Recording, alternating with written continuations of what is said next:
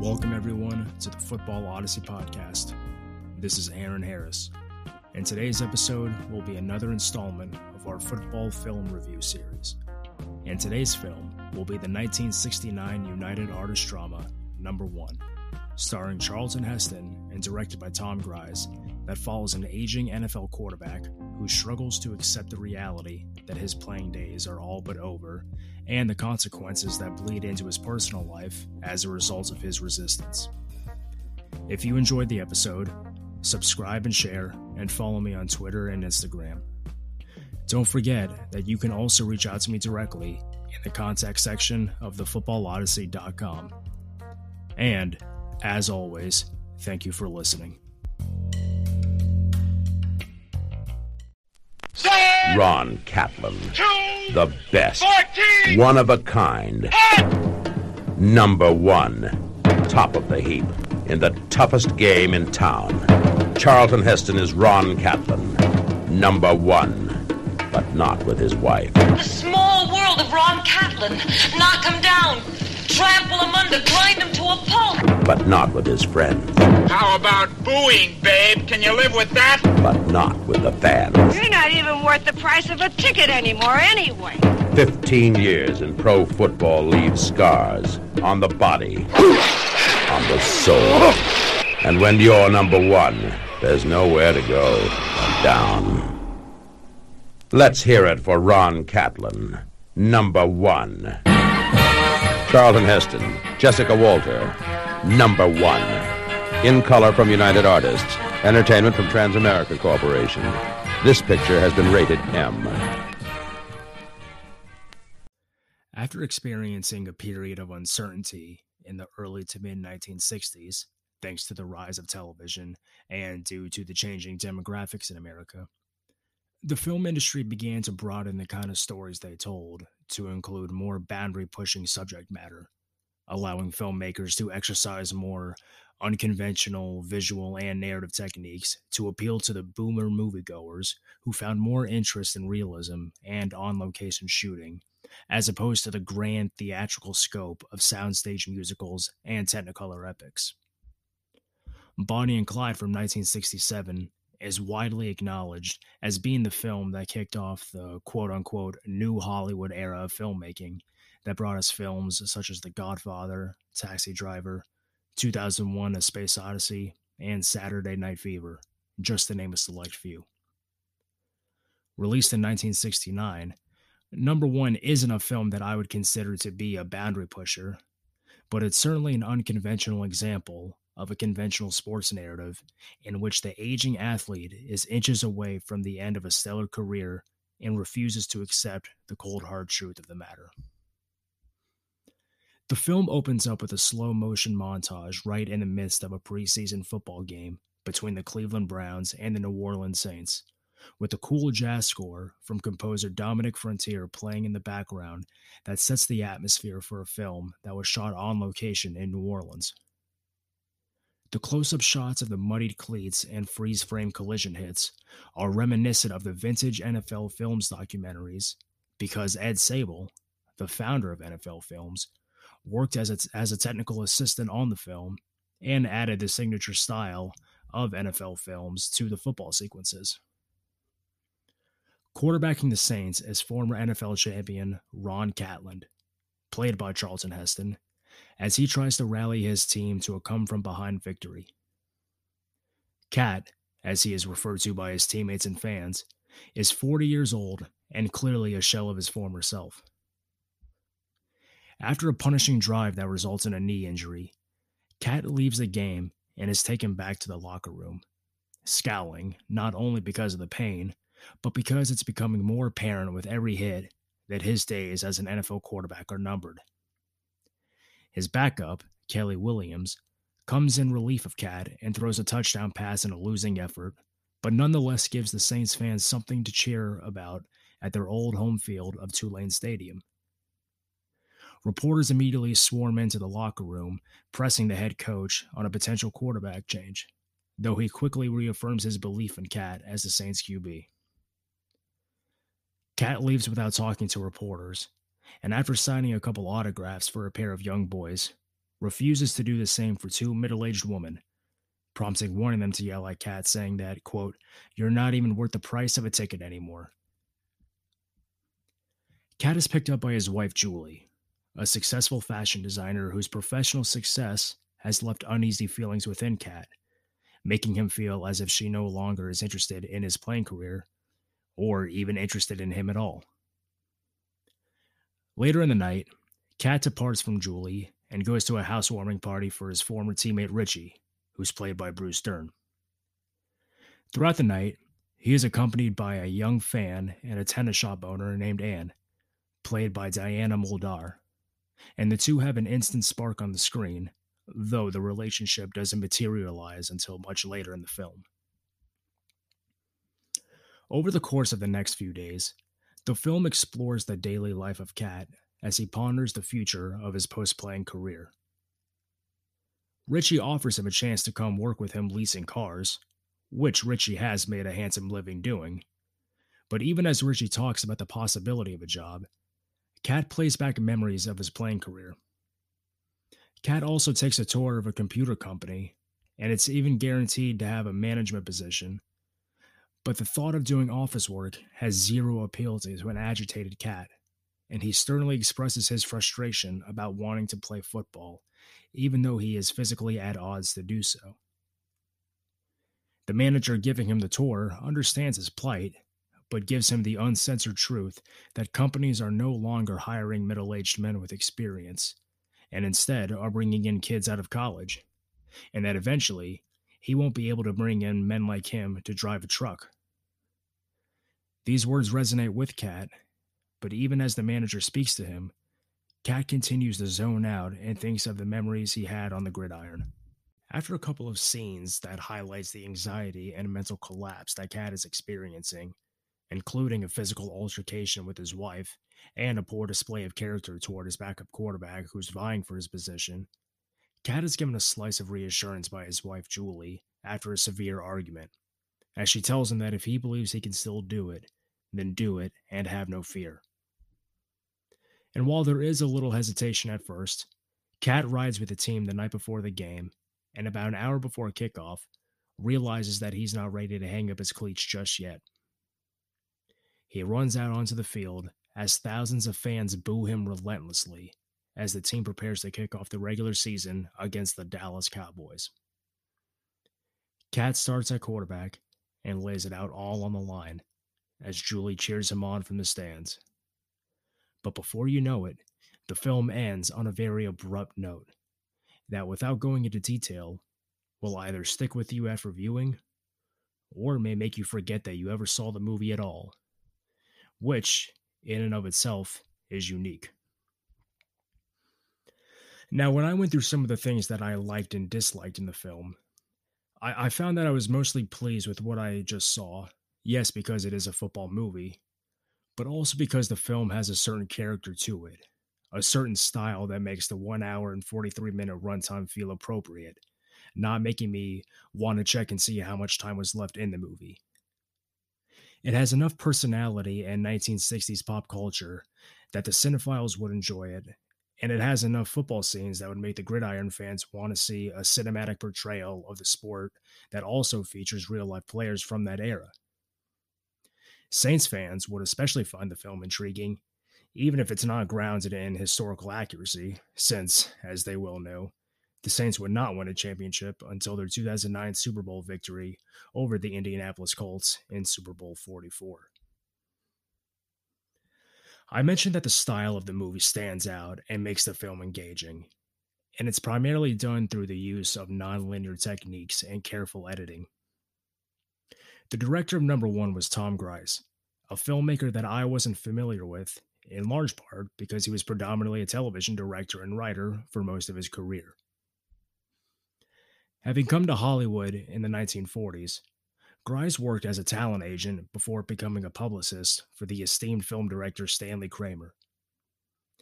After switching to the production end of the business, Gries climbed the ladder and eventually directed several episodes of critically acclaimed television shows of the 1960s, including Route 66, The Man from U.N.C.L.E., and East Side West Side.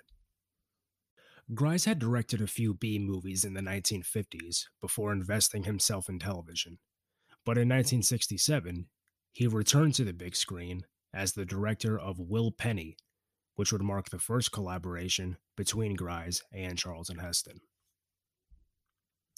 Gries' style in number one is evident of having a 1960s flair to it, using camera and editing techniques often found in television at that time.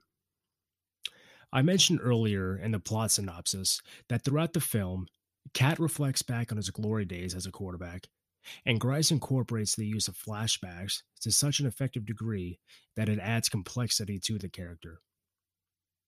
He doesn't have long sequences of flashbacks that make you lose your place in the film, nor do they serve the purpose of giving an explanation of how Cat got to be in the state that he's in. Rather, each flashback ranges from roughly 15 seconds to a minute and offers a brief glimpse into the psychology of a man yearning to relive those moments again. Moments that he didn't embrace enough, or maybe didn't even fully understand at the time. It's authentic, Cat having these brief memory trips, because it's something not unique to any of us, thinking of little moments throughout the day from parts of our lives that we wish we could relive again or completely forget. Gries doesn't end his technical demonstration of the medium there.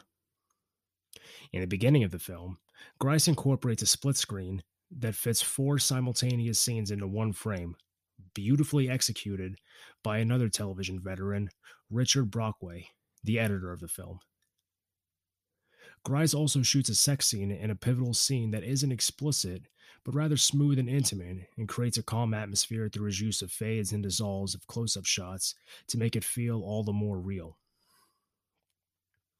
Another aspect of the film that stood out to me was the script, written by David Moessinger, another career TV writer making his foray into the film world.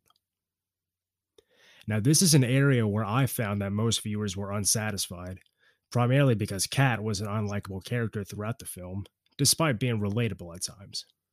The constant grumpy attitude and his confrontation, confrontational anger, especially toward his wife, left many viewers struggling to find a reason to care about him and the future of his career. Personally, I couldn't care less if the protagonist is likable or even someone that I can sympathize with. Likability oftentimes breeds predictability, which I also don't find comfort in when watching a movie. I want to see someone with complexity, someone that has a unique disposition and how they operate within their environment, however normal or dysfunctional or amoral they may be. Likability is certainly an additional quality that gives you a reason to invest in a character, but for me at least, the lack of likability isn't enough to dismiss an actor's performance or the quality of the script. So even though the film was made with the approval of the NFL to use its trademark, the script doesn't try and sugarcoat the uncomfortable nature of a disgruntled man who's at a crossroads in life. I also mentioned earlier that number one is an unconventional example of a conventional sports narrative. I gave examples of the camera work and the editing as to how the filmmaker offered a visual component to Cat's inner plight. But from a script standpoint, I found the pacing to be appropriate and content. It was something that was self contained and didn't try to sacrifice the character for the sake of the plot. The story of an aging athlete in decay is a theme found in sports films that often play out over the course of a single season, in which the athlete comes to grips with his inevitable reality and decides to make the season his best and to prove his critics wrong, having to overcome injury and poor play or personal adversity along the way. Number one instead takes place over the course of a one week period between the last preseason game and the first game of the regular season. Rather than spending more than half of the film in the locker room or on the practice field, the film follows the mundane week long journey of Cat, who is only at the beginning of his professional decay. By focusing on this deliberate pacing, it feels as if the film is less concerned with finding resolutions to Cat's problems and is more concerned about the problems themselves. Themselves. And even though there is an opportunity for redemption in the final act of the film, the ending makes the viewers wonder if it's already too late. Now, I don't have a ton of criticisms about the movie, not because it's flawless, but there really wasn't anything glaringly bad about the movie that detracted from my enjoyment of it. Many user reviewers on IMDb have criticized the casting of Charlton Heston as the leading man, claiming that he doesn't have the look of an athlete and didn't put forth a believable portrayal of a professional athlete. I half heartedly agree with the criticism in that Heston, who was 46 at the time of production, does appear to be too old even for the role of an aging quarterback. But as far as his physical stature as a quarterback, I found him to be in line with many quarterbacks of the late 1960s, be it George Blanda or Joe Kapp or Daryle Lamonica. Quarterbacks back then had height, as most of them still do now, and as Heston did, but they were just as much of the everyman as the people in the stands cheering them on were. They weren't conscious of keeping a strict diet or following tailor made workout programs that made them ripped or perfectly sculpted. Nor did they even earn enough money to afford doing either one of these things that has become so common in contemporary professional football. Heston had the rugged look of a late 1960s NFL QB. And although there are conflicting reports of what he thought about the movie as a whole, he mentions in his autobiography that numerous athletes wrote to him and praised his performance, saying that it was an accurate depiction of an athlete reaching the end of his prime, which, if true, does speak volumes to Heston's status as an actor, who at the time of shooting had given critically acclaimed performances in The Ten Commandments, Ben Hur, and Planet of the Apes. Heston went so far as insisting that the real life NFL players that played in the movie hit him like they would in a real game, which unsurprisingly did result in a broken rib for Heston.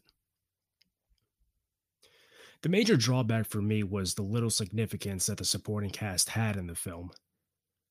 Bruce Dern has a few scenes and makes his presence known, but Anne, who again was played by Diana Muldaur, arrives within the first 15 minutes and instantly shows that she belongs on screen, but then disappears for most of the film. Her distance from the plot is something that contributes to the unconventional nature of the story that I admired. But this feels as if maybe it was taken too far, for she almost ceases to become a character and instead is reduced to being just a plot device later on in the movie. Which is a shame, since she had a good, albeit brief, chemistry with Heston on screen. Even the most prevalent supporting actor in the film, Cat's wife Julie, played by Jessica Walter, who many of you might remember from Arrested Development, is definitely the most developed and well acted supporting character in the picture. But the scripts would have better served her not through more dialogue or more screen time, but through the use of flashbacks that made Cat's professional career and anxiety so real. Their marriage takes on a bigger role in the film, and some of their deep seated issues come to light. But a brief flashback of their early marriage would have added more depth and more context of her being a wife at odds with a grieving and, frankly, a frightened husband. She does progress Cat's motivation and narrative forward, but a little more background in the same visual manner would have amplified her place in the story and therefore her place in Cat's psyche. When doing research for the film, I was also surprised to find out that not many film critics had offered their opinions of the movie. In fact, there were only two that I found. One was from renowned critic Leonard Maltin, who had a brief but concise view of the film when he wrote, quote, Heston turns in his loincloth for a jockstrap in this ludicrous drama about a New Orleans Saints quarterback who's fighting advancing age. Interesting subject matter deserves better treatment. Unquote. Conversely, Howard Thompson of the New York Times gave the film a much more detailed and favorable review, writing, quote, Charlton Heston, minus a beard, a loincloth, a toga, or the Red Sea, tackles a starkly unadorned role and one of the most interesting and admirable performances of his career. It is a brooding, scorching, and beautifully disciplined tour de force for the actor, whose flexed facial muscles and cynical, measuring eyes dominate the movie, which has only one flaw a nagging suggestion of paranoia. True that 40 is a decidedly overripe age for gridiron glory, yet many college graduate professionals have long since been able to wrench themselves away to success elsewhere. To some extent, Cat Catlin has only himself to blame. But as an unflinching study of a hanger on athlete past his peak in fame, prodded by pride, ego, and fear of the future, the picture steers a steady, perceptive course under the direction of Tom Gries, Heston's collaborator on Will Penny. As a drama kept in tight, telling focus by the director, and the excellent, gristly dialogue of David Moessinger's screenplay, it rings true as it cuts deeper. Unquote. But don't take my word for it, and don't take Leonard's word for it, and don't take Howard's word for it. Check out the film for yourself. Number one is available on Amazon Prime. And again, I encourage both football fans that want to see gridiron action and cinephiles that want to indulge in creative filmmaking of the 1960s to see this movie. Thanks everyone for listening. Take care until next time.